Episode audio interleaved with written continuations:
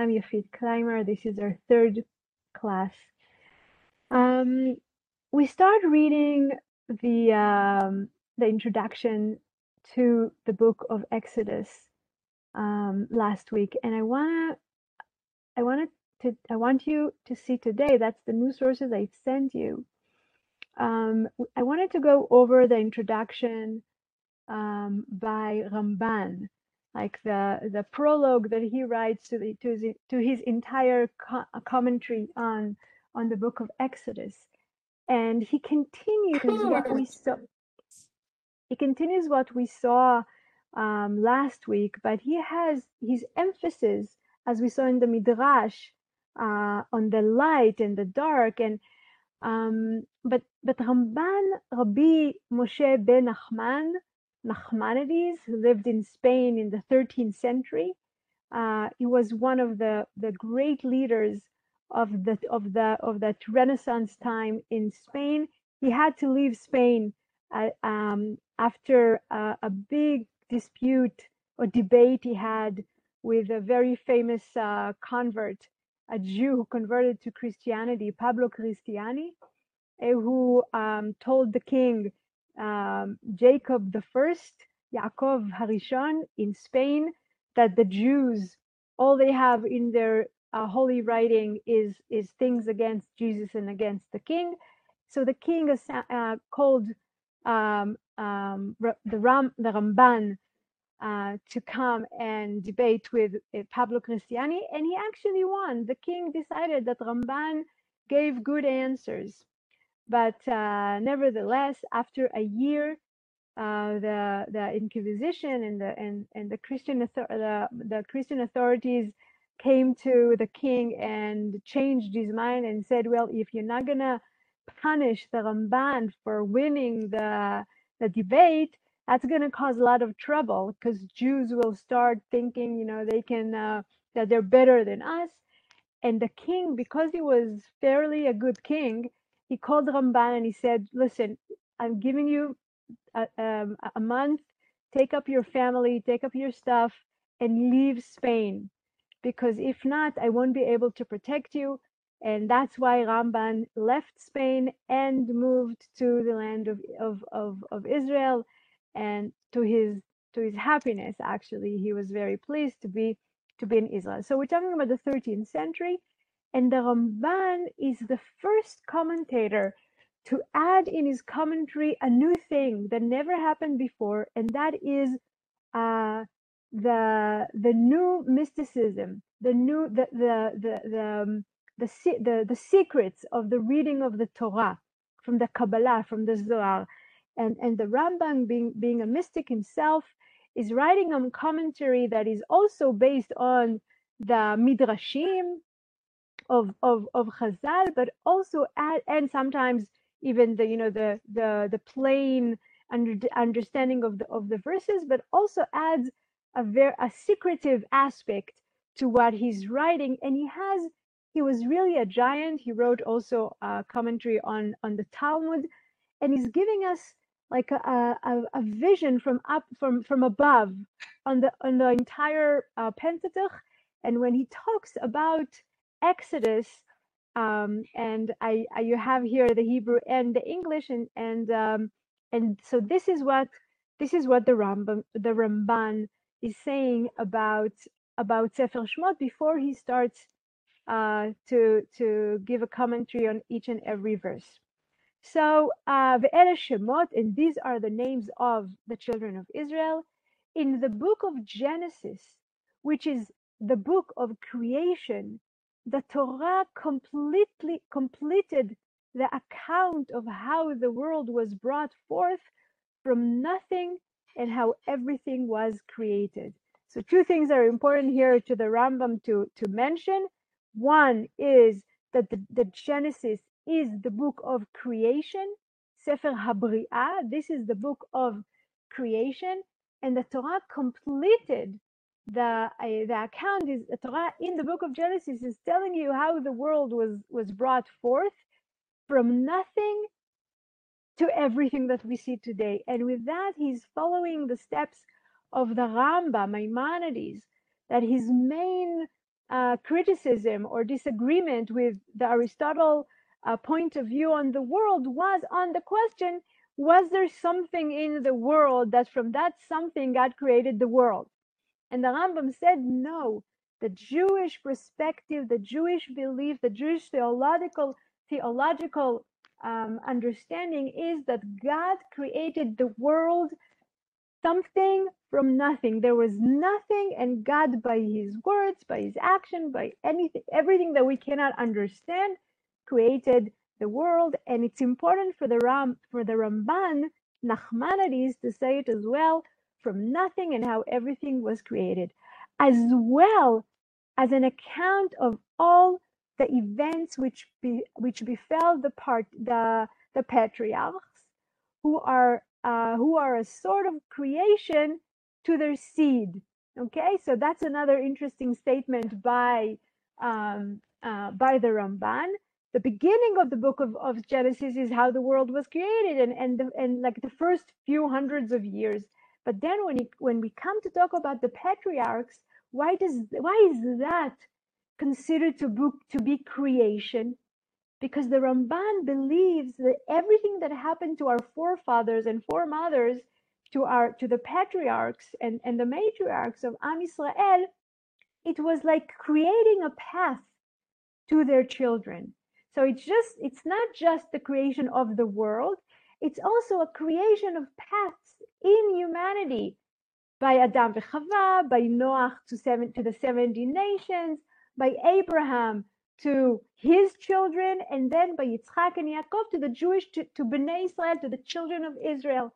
And that is also a Genesis. That is also some sort of creation. It's creating a path uh, to their seeds, to their to their to their offsprings, to their children, to the nation to come and all the events that happened to them were symbolic uh, occurrence in uh, indicating and, and foretelling all that was the uh, this destined this this destined I can't say that word I uh, uh, uh, destined to come upon their seeds. Okay, and I want you to show the Hebrew. It's a famous it's a famous sentence by the Ramban. Ramban Omer. Um, ולהודיע כל עתיד לבוא להם, ואחרי שהתחיל לעניין בעניין הדבר, מן הרמזים ההם, ויצירת כל נוצר ומקרה האבות שהם יצירה לזרעם. Okay, מקרה ציוריהם. This is the sentence. מקרה ציוריהם, like everything that happened to our forefathers, everything that happened to the three fathers and the four mothers is indicating something that will happen to the children. Their story is creating something in the world that we can see the pattern that happened to them happening to um, to their children. And it's as, as he says it's symbolic occurrences indicating and foretelling all that's going to happen to their seed. And after having com- completed the account of the creation the torah begins another book concerning concerning the subject that had been alluded to in those symbolic events recorded in the book of Genesis. The book of Shemot, Exodus, is what happened to their children, which is symbolic to what happened to their to, to the forefathers. And if we look and, and says the Ramban, that's why Exodus is actually a, a, a, a continuing a continuance of the book of Genesis. As we read last week uh, of the commentator who said it's it's book one and book two. It's not two separate topics. It's continuing. Sefer Shemot continues the book of Genesis because after we, we saw and understood the life of the of the patriarchs, now we can understand the life of their children. But it's happening in a different land. It's happening in Mitzrayim, and says the Ramban, the book of Vayelech, the, uh, the book of Ve'ele Shemot was set apart from the story of the first exile, which had been clearly decreed, and the redemption, uh, uh, therefore. The book of El Shemot was set apart for the story of the first exile. the children of Israel go down to Egypt, says the Ramban, let's look what it is. It's an exile. They were in the land of Israel and they had to move to Egypt, but it was supposed to be temporarily till the, the famine on Canaan will be will end. But they found themselves, you know, dwelling in the land of Egypt for hundreds of years. That was an exile. The seeds to that was already in the stories of Abraham. Abraham, there was a famine in the land of, of, of Canaan, and he went down to Egypt, but then he had some struggling with Paro and with Sarai, what happened to her, and it happened again uh, with Avimelech, and it happened again with with uh, with Yitzchak, who didn't go to Egypt, but he had he had something to he had also a, a thing with famine and a foreign king. And obviously, Yaakov didn't go to Mitzrayim first. He went to Haran and stayed there for 21 years. And then he goes down to Egypt. In other words, it was as if the Ramban is saying everything that happened in Sefer Shmot, we could see it, see it in the book of Genesis. It was already there in, in the book of in, in Bereshit. And it was clearly decreed, and the redemption therefore. In other words, if we hear about an exile in the Jewish tradition, as we understand in the Jewish text, the other side of the coin of exile is redemption. Whenever you see exile, you should know redemption will come. That happened to Abraham, that happened to Yaakov, and that's what's going to happen to their children. And if you rem- if you remember the beautiful story about Rabbi Akiva and his friends after the the uh, the destruction of the second temple, Rabbi Akiva is walking with his friends at the outskirts of Jerusalem, and, and they're all crying to see, you know, the, the ruins of the of the of the temple. And Rabbi Akiva is laughing, and they tell him, "How can you laugh? We are watching destruction." And he says, "No, no, you see only one part. I see the other part. I see the part of the of the of the prophecy that said if we see if we see exile if we see destruction there will also be redemption. And and that's what ramban is saying. Ramban and the amazing thing about about what he's saying is the fact that he lives in a deep deep deep exile. You know he's living in spain in the 13th century. Jews were in exile for 800 years already.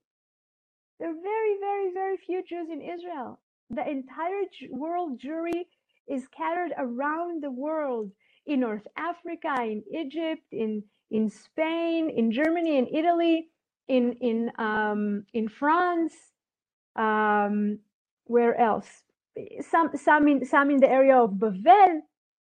But there, there, this is like Jews are are secondary citizens. They suffer from from from you know persecutions by the Christians Christian world or the, the, the Islam world. And when the Rambam, I feel that when the Rambam writes his introduction to the book of, of, of Genesis, of, of Exodus, he said he's talking to his to the people in his time and he's telling them, listen, you, it's true. It's really, really horrible, and we are in exile. But don't forget that the other side is redemption, and it will come. It might not come in our generation, but it will come and this is like a this is like a code word that is passed was passed on from generation to generation in the jewish world saying you know we've been there in genesis we've been there in in egypt we've been there we, we left egypt we, we got into the into the into the holy land we were exiled again to you know amongst the nations but we will be back again and redemption and redemption will come and this is why, says the Ramban, this is why he reverted and began this second book of the Torah with the names of those people or persons who went down to Egypt. Why do we have to read the names again? We read them at the end of Sefer Bereshit. Why do we open the book of, of Exodus? Ele Shmot, these are the names of the Jews, of, of, of the children of Israel who went down to Egypt. And so, why do we do that and mention their total number, although this had already been written?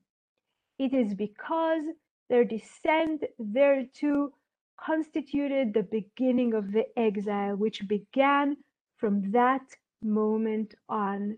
And the Ramban is saying something very interesting. He says the description of the people of, of the children of Israel going down to Egypt at the end of the book of, of Genesis belonged to a story that was supposed to be temporary.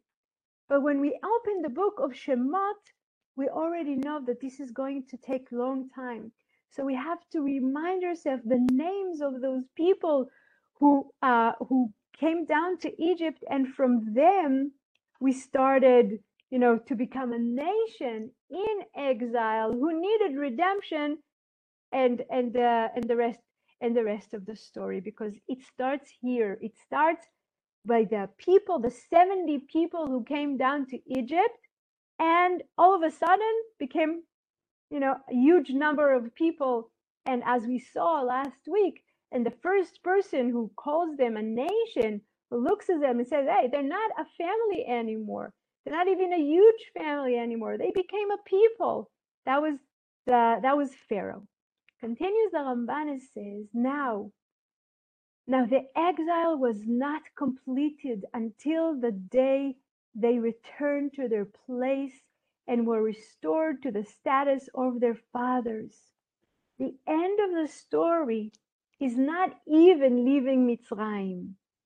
The end of the story is only when they went when they'll go back to the land of Canaan, because that will end the story. Their forefathers came down, came came from out of Canaan to Canaan, and then uh, they went down to Egypt, and the story will end, will have a closure only when they restore their status of their fathers and go and be, you know, their own people in the land of Canaan. And when they left Egypt, even though they came forth from the house of bondage, they were still considered exiles because they were in a land that is not theirs. It took time. That's another step well, first we thought that when we leave Mitzrayim, okay, that's redemption. No, redemption will be completed only with entering the land of Israel. But then says the Rambam, that's not even enough. When we come to the land, the land is not ours. We have to, we have to, um, uh, we have to conquer the land from the from, from from the people in the land with the help of God uh, that we don't feel yet that the people that the land is ours, even though God promised our forefathers that the land is ours. And entangled in the and, uh, and they're still not theirs, and they're entangled in the desert. And when they come, and when they came from Mount Sinai and made the tabernacle, and the Holy One blessed He, uh, blessed He, caused his divine presence to dwell again amongst them. They returned to the status of the fathers when uh, when the uh, Sod Sod Elokak and the, it's the, the secret of God was upon their tent, and they were those who, who constituted the chariots of the Holy One, and then they were considered redeemed. It was for the for this reason that this second book of the Torah is concluded with the consuming of the building of the tabernacle and the, and the glory of the eternal uh, feeling uh, of, of the eternal feeling uh, it always. Now, what, is, what does the Rambam means here? And the Rambam says, if the goal is entering the land of Canaan, fine. So let us wait till we get to Canaan, and then uh, build the build the mikdash, and uh, everything will be completed. And he said, no. In that aspect, God was very merciful with us, and He knew that the people of Israel, in order to have, you know, the the patience to wait till they go to the land of Israel, they need to know that God is dwelling amongst them. And that's why he's giving an order to build the tabernacle. And the tabernacle was actually, you know, it was a tent they can they can uh, um, um, uh, pick up, you know, fold into into few boxes and carry with them to the next step when they stop and took it out and rebuild it and then repack it again and move and move on. It's not it's not a it's not a a, a permanent building. the Mishkan is something you can take everywhere with you. Ramban is not saying it here, but but uh, uh, if I if I continue his idea, in the desert for the people of Israel left Mitzrayim, it was important for them to feel, to know, to see something physical that expressing the fact that God's Shekhinah is dwelling amongst the people. But the fact that the the, the Mishkan was portable, that the tabernacle was portable, I think is also a foreshadowing, or as the Ramban is saying, like it's it's a it's it's symbolic for later, because we all know when the people of Israel will they will enter the land of Israel, but after a few hundred years, uh, they will be in the land of Israel for 800 years, and then the first exile will happen, destruction of the of the first temple by Nebuchadnezzar, the king of Babel, and we go to to to Galut Babel, the exile of Babel, and then we come back, and then again after the destruction of the second temple, we're scattered around the Roman Empire, and definitely after after uh, Bar Kokhba's rebellion. And in a way, the fact that the people of Israel know that once upon a time in the desert, the, the dwelling of God was portable, that meant that we don't really need the building in Jerusalem in order to carry God with us. So when the temple was destroyed twice, the people of Israel, wherever they could be with the instruction of the Chachamim, they could be their own tabernacle. And they could, if they carry God within them, the Jewish identity would remain and in, in a miraculous way, really, it's, it's like a historical uh, um, detail or fact that all historians don't have to be Jewish in order to acknowledge that remarkable fact of the of the Jewish existence throughout through you know more than uh, two, 200 and 2000 2,500 years of keeping the same language, and the religion and the belief of God with not having a center, not a political center, not a spiritual center, because the centers moved in to the communities after the, the, temple was destroyed. It moved into the shuls, it moved into the communities, it moved into the soul of the of the of the people. And I think the the the symbol for that or the the precedent for that was the, the tabernacle in the desert there's another beautiful thing that I want to say about the tabernacle because I don't know if we'll get to the building of the tabernacle at the end of the book of Exodus because we just I just want to move the people of Israel from a family to a nation. But I just want to say something about the tabernacle that Rabbi Sacks, um, Zecher Tzadik Livracha, loved to mention. And he said that um, uh, he used to have uh, a weekly meeting with uh, Tony Blair when he was the Prime Minister of England. And Tony Blair is a very religious person, a Christian, of course, and uh, and he loved learning Bible with uh, with uh, Rabbi Sacks. And Rabbi Sacks said that he never knew what's the what's the topic that Tony Blair will bring every time he came. He didn't prepare anything, and he would come, and Tony Blair would ask him a question, and then and he said once one time I get there, and he's like, and and um, and uh, Tony Blair is like, I don't understand these. I don't understand these boring chapters at the end of the book of Exodus.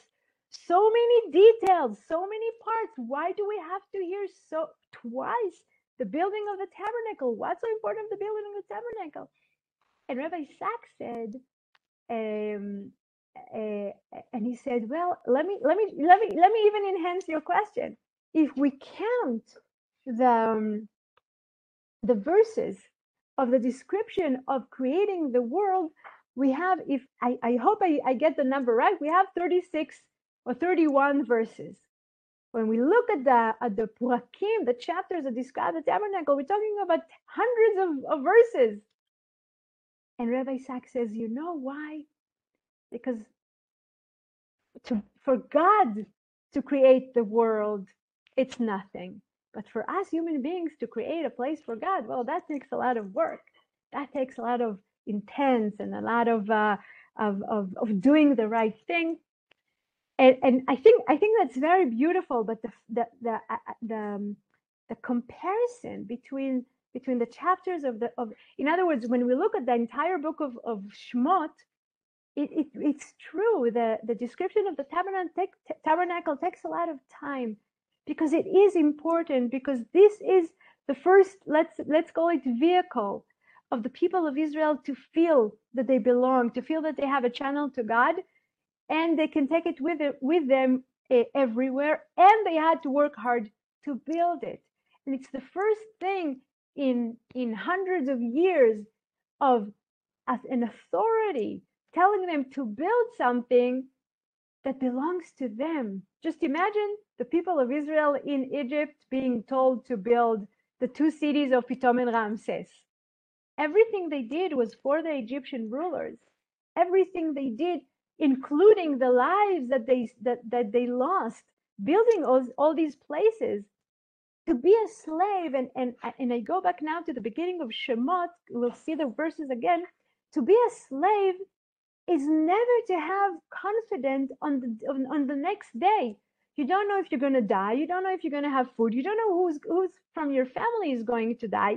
You don't know what what cra- new crazy decrees the pharaoh will bring upon you and you only see you know the next step in front of you and the next moment. You can never think about the future.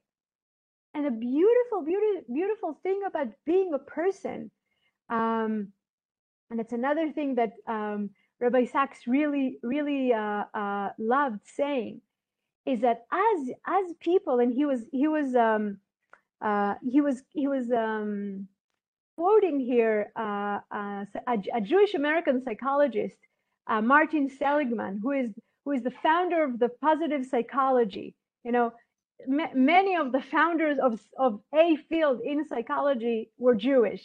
You know, Freud and Newman and Adler and Seligman and Aaron Beck. They were all Jewish, except a few of them. But but but Rabbi Sacks is quoting something from from Seligman that Seligman with a positive with a positive um, psychology set against you know the the um, the classic psychoanalytic approach of let's dig in your past. Let's talk about your relationship with your parents and and find out all the pathologies of your of your past. And seligman said no we have to look forward. A human being is diff- is dif- is different from the other animals in nature by the fact that we are able to think about the future. We're able to imagine things that never happened yet. And about, you know, taking our abilities and saying, you know what, I would really like to be this or would really like to do that. And that sometimes, you know, has make has to make me do things in the present. But we can really think far. What God is doing in the entire process of creating a nation from a family and creating a nation that comes in a covenant with God is installing in us, first of all, the trust in His words. When I say something, you can trust me. This is what's going to happen. I am not like your Pharaoh that can promise things and and and you know and disobey and and and um, regret the next minute. There's some. There's an authority. There's a God that is consistent that is lovingly, unconditionally, and and his word is a word. That's one thing. But the other thing that God is teaching those people, those slaves that became a nation and then became the, you know, accepted um, the Torah, is start imagining a future where you can be. You know, it's a, it's a good, it's a big question. You know? The question of the 40 years in the desert. Many, many answers. One answer is, well, what can we do? It's because of the uh, of the meraglim, the the spies, and and that and that's a punishment. But that's not the only approach. There's other parshanim, mostly modern ones, who say no. We had to have 40 years. It was it, it, it, was it was it was it was not as a result of the sin of the meraglim. It's as if we had to. It was just an excuse. The sin of the meraglim was just an excuse because we had to have the 40 years in order to in order to teach us how to become a free free people with freedom of choice, with a covenant with God, with new rules about how to create um, um, a society who is based on just, just judgment and justice. And that takes time.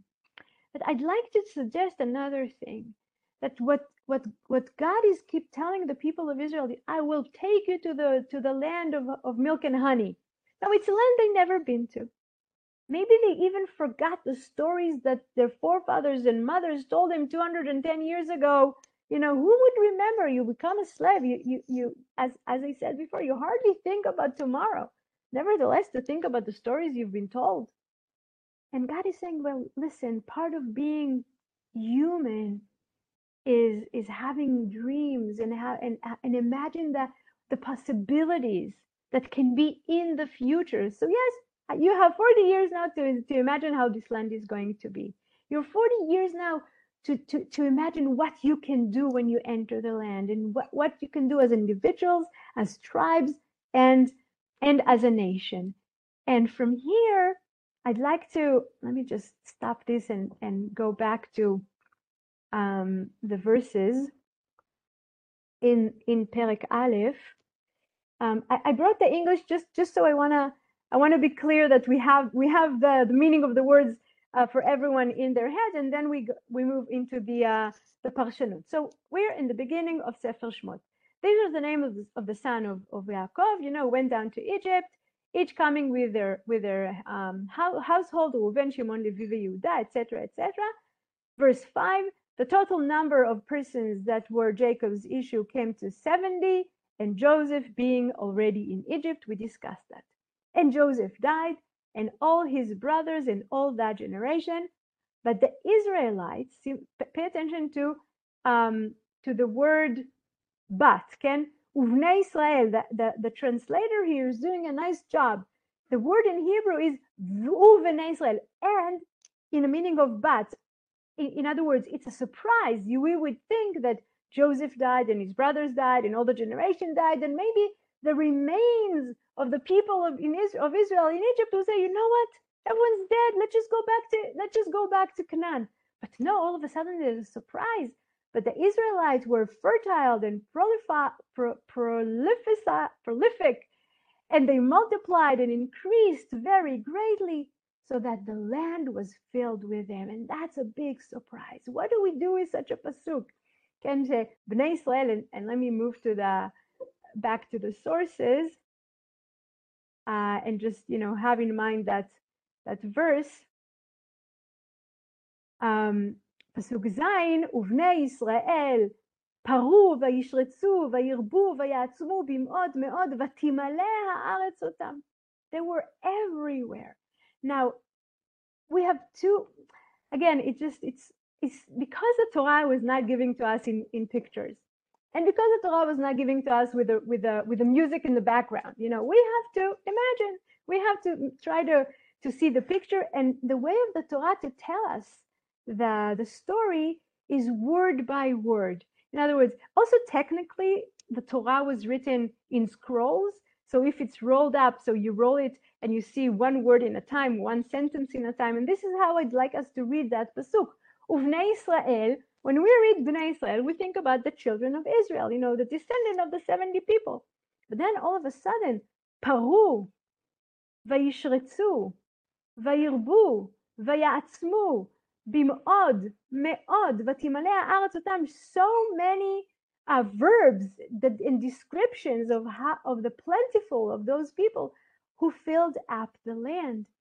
And Rashi, the famous Rashi, I'm sure we all know that Rashi, and Rashi is saying, I'm sorry I don't have the English. I was I had a very busy day today. I didn't have time to find the translation, but Rashi says וישרצו שהיו יולדות שישה בכרס אחת. It's a famous midrash. Rashi is saying each woman each woman had six babies in her womb. Why is Rashi, why does Rashi have to say that? Because he has he's doing simple math how can you become from 70 people to so to masses of people that are a danger to the people of to, to the to the Egyptians? So for Rashi, who accepts the midrash, if it makes sense to him, and apparently that made sense to him, and he's saying, yeah, each each each woman had six children, six uh, babies in her womb. Rashbam, the grandson of Rashi, and they had a great relationship, Rashi and, uh, and Rashbam. Rashbam, Rabbi Shmuel ben Meir, was the son of, of the daughter of Rashi. Rashi, Rabbi Shimon Yitzchaki, the, the giant, the great uh, commentator of the Bible and the Talmud, lived at the, in, in northern France at the 11th century. He had only girls, and Rashi taught them Torah. And when Rashi passed away, his students went to his daughters to make sure they understood the Torah of Rashi, that they remembered correctly. They were the they were the you know the channel. They they they were the the mavens of of the Torah of their father. It's it's really a great story. And one of the one of the grandchildren of Rashi was the Rashbam. The Rashbam had few years together with Rashi before he passed away with his grandfather. And at one point, the Rashbam, who also wrote a commentary on the Torah, writes that I know my grandfather promised that he's going to give the simple under meaning of the text. But unfortunately, says the Rashbam, that's not what he's doing. Because my, my grandfather adds a lot of midrashim, and that's not the simple meaning. But I'm going to write a commentary that is the real meaning of the verses, of the of the of the the the, the immediate and the and the simple meaning of the of, of the Torah, of the verse of the psukim. And he also says that when he spoke about it to his grandfather, his grandfather said, You should do that. I'm too old to rewrite my commentary, so I trust you to do a good job. And therefore, the Rashbam never, almost never adds midrash, uh, the hermeneutic parts of the of the discussion of Chazal in his commentary, and he's very logical and uh, uh, and and and gives exactly what he thinks the words mean. So as opposed to his grandfather, who said, "How do we, you know, why do we have?" And I, and I didn't mention that. I should mention that. Why does Rashi say six? Why six children? Because he counted the words that describe the the multiplication multiplication of the women. Paru, Vayishretzu, Vayirbu, Vayatzmu, Bim'od Me'od, six words. So because of the six words, Rashi said, ah, six words of six children for each woman. And what does the Rashbam says? The Rashbam says, no, no, no, no, that doesn't make sense. Paru mean they got pregnant. Vayishretzu, that means they gave birth. Why is that so amazing? Because as we know, deep into the late Middle Ages, to have a healthy birth was not an everyday thing.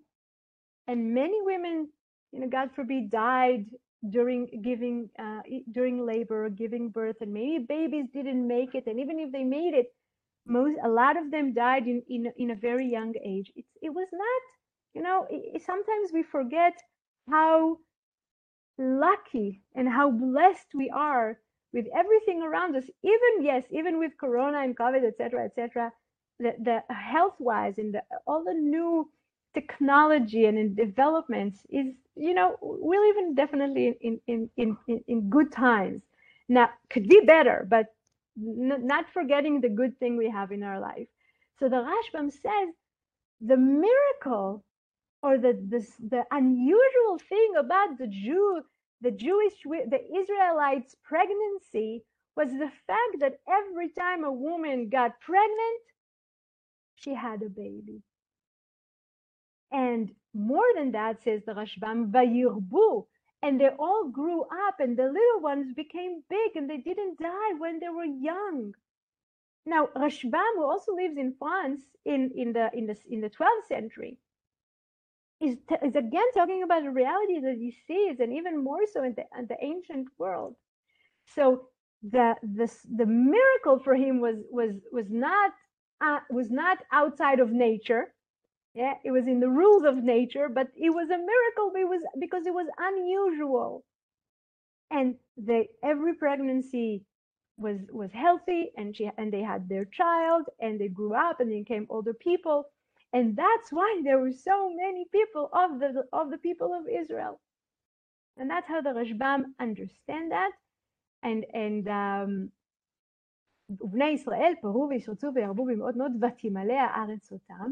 And we saw that immediately after that sentence, uh, that verse, Pasuk Zain, we have Pasuk Chet, verse 8, ויעקב מלך חדש על מצרים, אשר לא ידע את יוסף.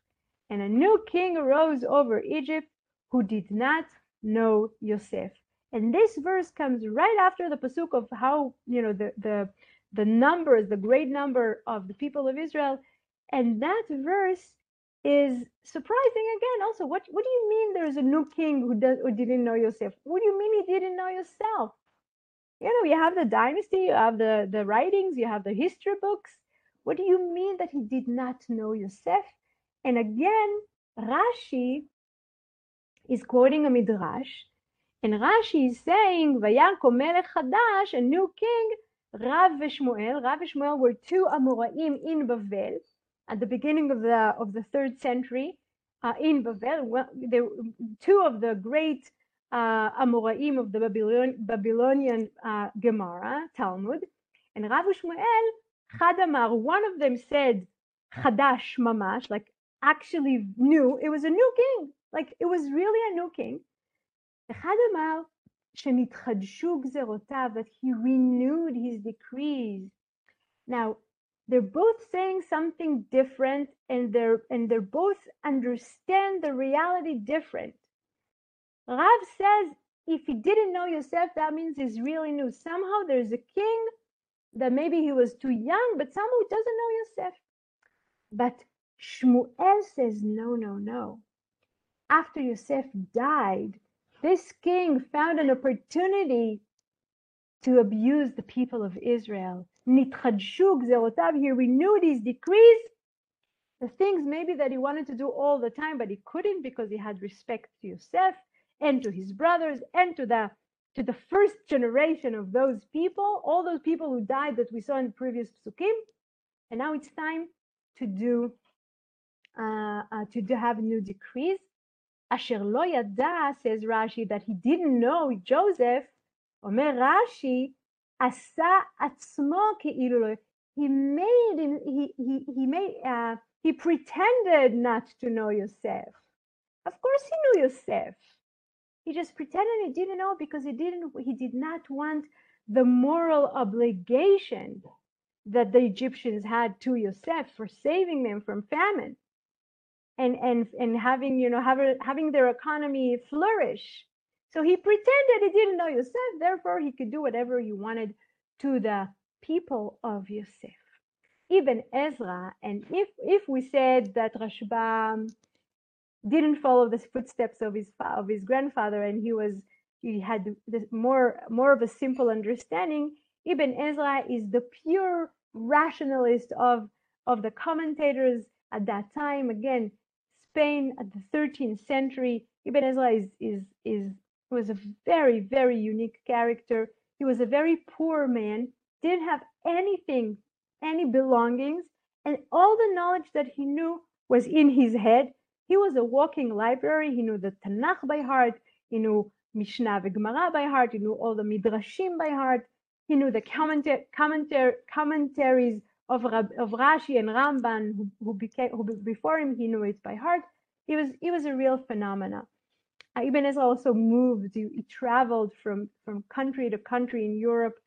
Every time he he, he found a new um, how how shall I call it a new rich person who supported him, and in return, Ibn Ezra wrote songs, poems to those rich people, and we have those poems he was really he was a real character and and and and a great commentator. And he and he was also again as, as he's a very very rationalist.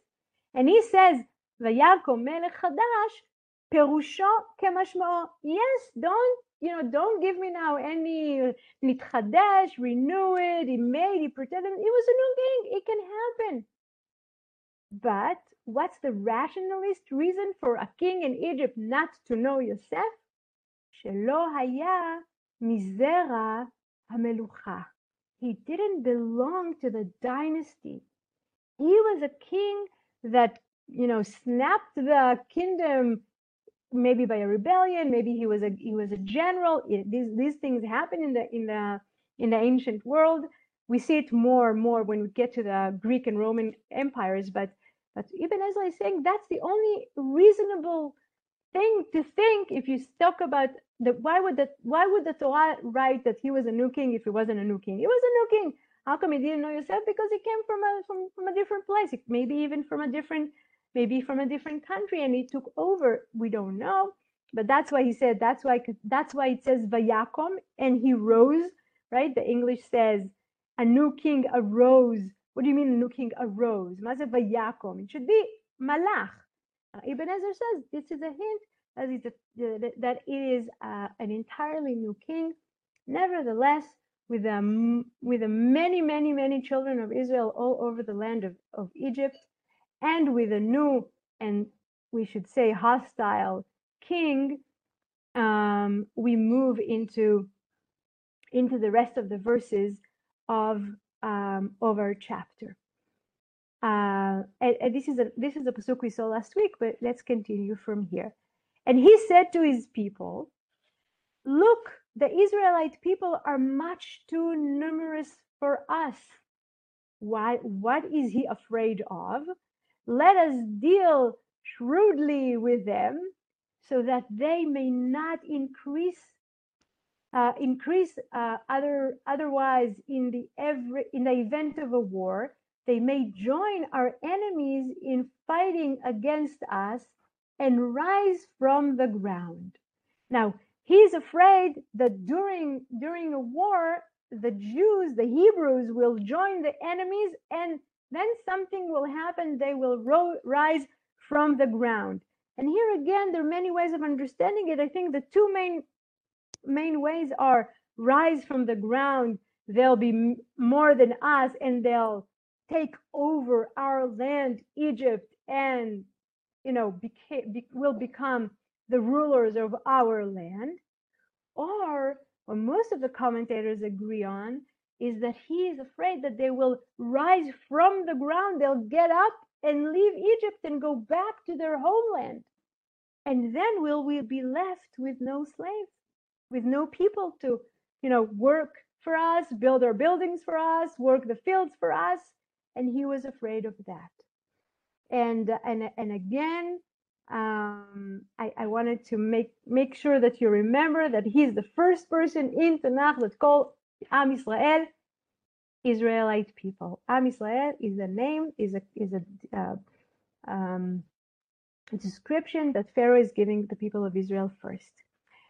So what is he doing? So they uh, they set taskmasters over them, over the Israelite, to oppress them with forced labor, and they built um, garrison cities for Pharaoh, Pitom, and Ramses.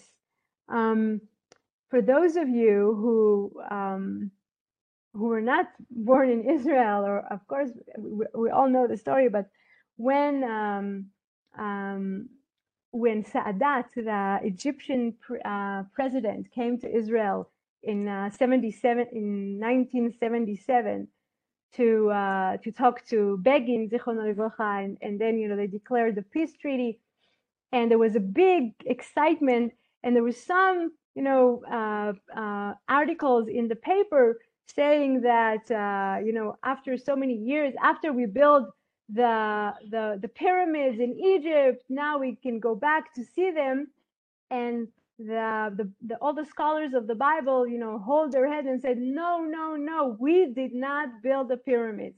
There's a myth that started somehow that the people of Israel, the slave, the people of Israel built the pyramids. Well, the pyramids were there for thousands of years before we come, before we went down to Egypt. Uh, Egypt, as I mentioned, was the biggest the, uh, the long-lasting uh, uh, empire of the ancient world. And the pyramids were there from, from 4000 BCE already, um, next to Mesopotamia and like all these great nations that were there already. What the people of Israel built is exactly what it says here. They built two cities, the city of Pitom and the city of Ramses. They built cities. And that's what that's the labor that Pharaoh put upon them to enslave them, to make them work hard, to make them depressed, oppressed, so they will never think, they will never think to uh, to have any thoughts about freedom, any thoughts about being uh, one nation, any thoughts about free will, and that. And I'm saying it in brackets. I think that's because you know the the Afro American uh, slaves found themselves so so much so they, they felt uh, a lot of sympathy to, to the hebrews and they took you know they took we, we all know they took the the let my people go theme to be their theme of of, of freeing themselves from slavery. Because uh, and I, I go back to here what is very very clever. You know a lot of rulers and and uh, dictators are very clever. We felt it in the 20th century and he says i have to break their spirit. How do one break one's spirit? You you make them work as till they forget that they're human beings. And uh, and that's what he's doing and they're building those cities. The cities are also very symbolic. Pitom and ramses are after two uh, uh, two gods. That is ramses was also a gener- generic name of the of uh, of empire of emperors of egypt paro pharaoh was one and ramses was another of names of uh, of kings in egypt and ramses is, is um, the, the word Ramses is, is from two different, from two separate words. Ra, Ra Ramses in Hebrew is Reish Ain. Ra was a god. He was a god who uh, controlled almost everything in, the, in Egyptian mythology, and including the sun. And Mases, Meses is the son of. So Ramses is the son of Ra. And the kings of Egypt indeed considered themselves as the children of the gods. Whether it mostly was the god of sun, they loved the god of sun, Ramses and others, but Ra, Mases, the child, the child, the son of, of the god Ra, and the people of Israel are building those, those cities. But the more they were oppressed, the more they increased and spread out. Again, אשר יענוהו כן ירבה וכן יפרוץ something didn't work mathematically here. And we feel it, we see it, Paro feels it and see it. The people of Israel is also asking themselves, you know, it really it's against nature. The more they were oppressed, the more they increased and spread out. So that the Egyptians came to dread the Israelites and to start fearing them because something not normal is happening to them, something unnatural is happening to them. They have some powers now, they already had as as and, and this is also in order to understand the entire story of of of Shemot, we should understand that in in um, let's call it a, poly, a polytheistic society is very tolerant because there there there were no religious uh, um, um, persecutions in the old time in, in in the ancient world because we, we wanted to be the ruler, but we didn't mind everyone believing any God they want. It was true for the Akkadians, for the Babylonians, the Persians, the Assyrians, the, the Greeks, the Romans. They wanted the culture to be the same. But, you know, believe whatever God you want. The Assyrian, believe whatever God you want. The Persians, believe whatever God you want. So this, so is, is Egypt. In other words, what what was was the the fact that they believed many in many gods and the people of Israel believed a different God was very normal. But the the um, the tension or the struggle was whose God is more is stronger. That was the battle. Whose God is stronger? And the whole process, together with building a nation and, and letting them understand that they're more than just a family, that they will become the nation of God. They will become, we will become the nation with a message, with a, with a, um, with a mission. There was also the, the, um, the uh, uh, um, parallel to that was, was it the new message to the entire world that, that, that we're bringing, bringing upon a new belief the idea of a God which is above everyone. He's, he's, he's outside of the world and he controls everything and he created everything. And of course, he's stronger than any of the Egyptians' gods. And when, when it says that they came to dread the Israelite, that also means it comes together with the dread their God. Because people are not getting stronger unless their God is greater than our God. And that is a great um, knockout for Pharaoh, right? Because he's the greatest God. And if his people are afraid of the Israelites, that means I have to be even crueler and and more um, um, tough in in my um, demands. And the Egyptians uh, ruthlessly imposed upon the Israelites. Now, and the situation is, and, and again, the whole, the entire process is a process of the of the unbelievable, of of the um, uh, what's the word? Uh, inconceivable. Is that a good word? It's just inconceivable events. Like every every sentence just, just doesn't make sense in everyone's perspective, and they're all living that and trying to make sense of it. At the bottom is, are the Israelites who are working so hard as slaves and they can't even pick up their eyes and, and look up and understand what's happening. Pharaoh is and Pharaoh understands quite well that this is a this is a battle between between him and this new God that the Israelite brought uh, brought with them, and his people, the people, his people, like Pharaoh's people, are in in in the middle, but but the, and the more power they put upon the the, the people of Israel, and um, they they try to break the spirit of the people of Israel, but then but number wise they're still growing, and that doesn't make sense to to the, to him. Uh, and the various labor that they made them perform ruthlessly, they made life bitter for them with harsh labor at, at mortar and bricks and with all sorts of tasks in the field. Okay, they made their life bitter and they left bitter with a harsh labor and we we ha- it, because we because we know it was all God's plan we should ask ourselves why why did he have to bring the people of Israel to such a level of bitterness and harsh labor and and even you know you know give up life sometimes or, or give up hope uh, and only then bring them out. Why to bring them all the way down to the lowest level of of despair and then bring them bring them up? And and and again i think if we remember what we started with with the ramban saying that everything that happened to the avot happened to happened to uh, happened to the children and what we find with Avraham, Yitzchak, Yaakov, Sarah, Rivka, Rachel, Leah, they have they all have some some sort of of of, um, of a private conversation with God.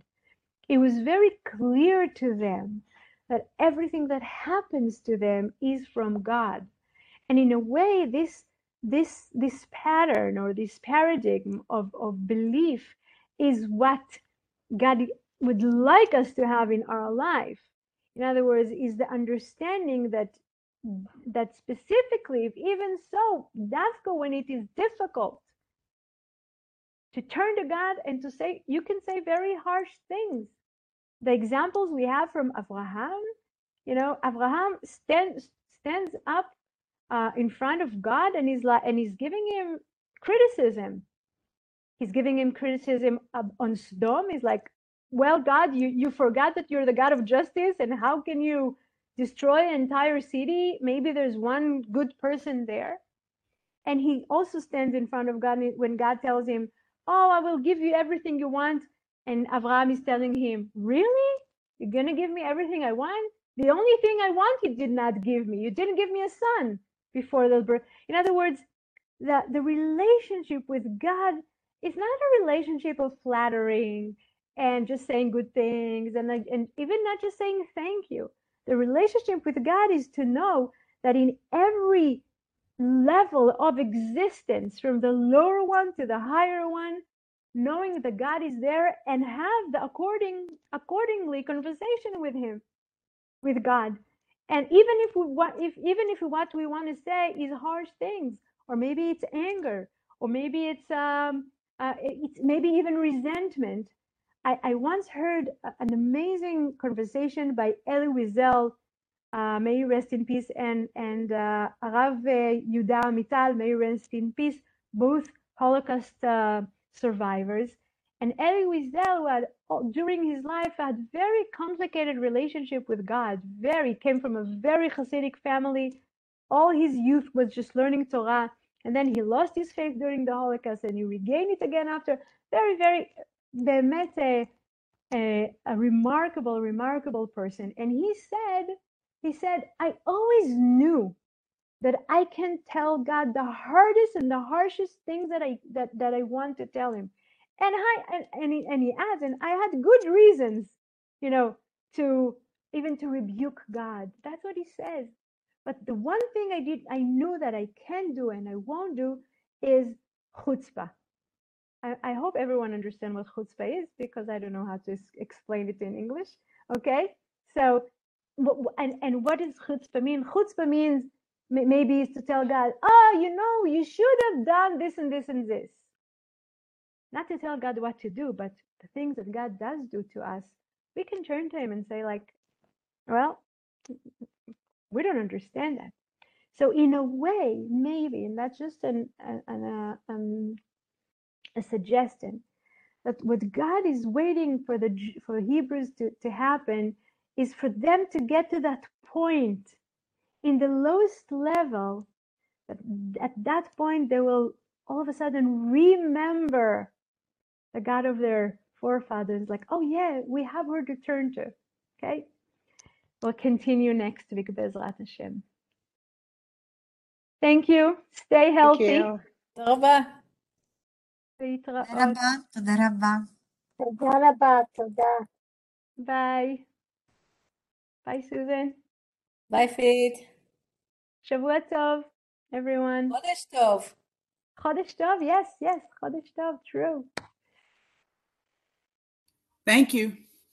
you're very welcome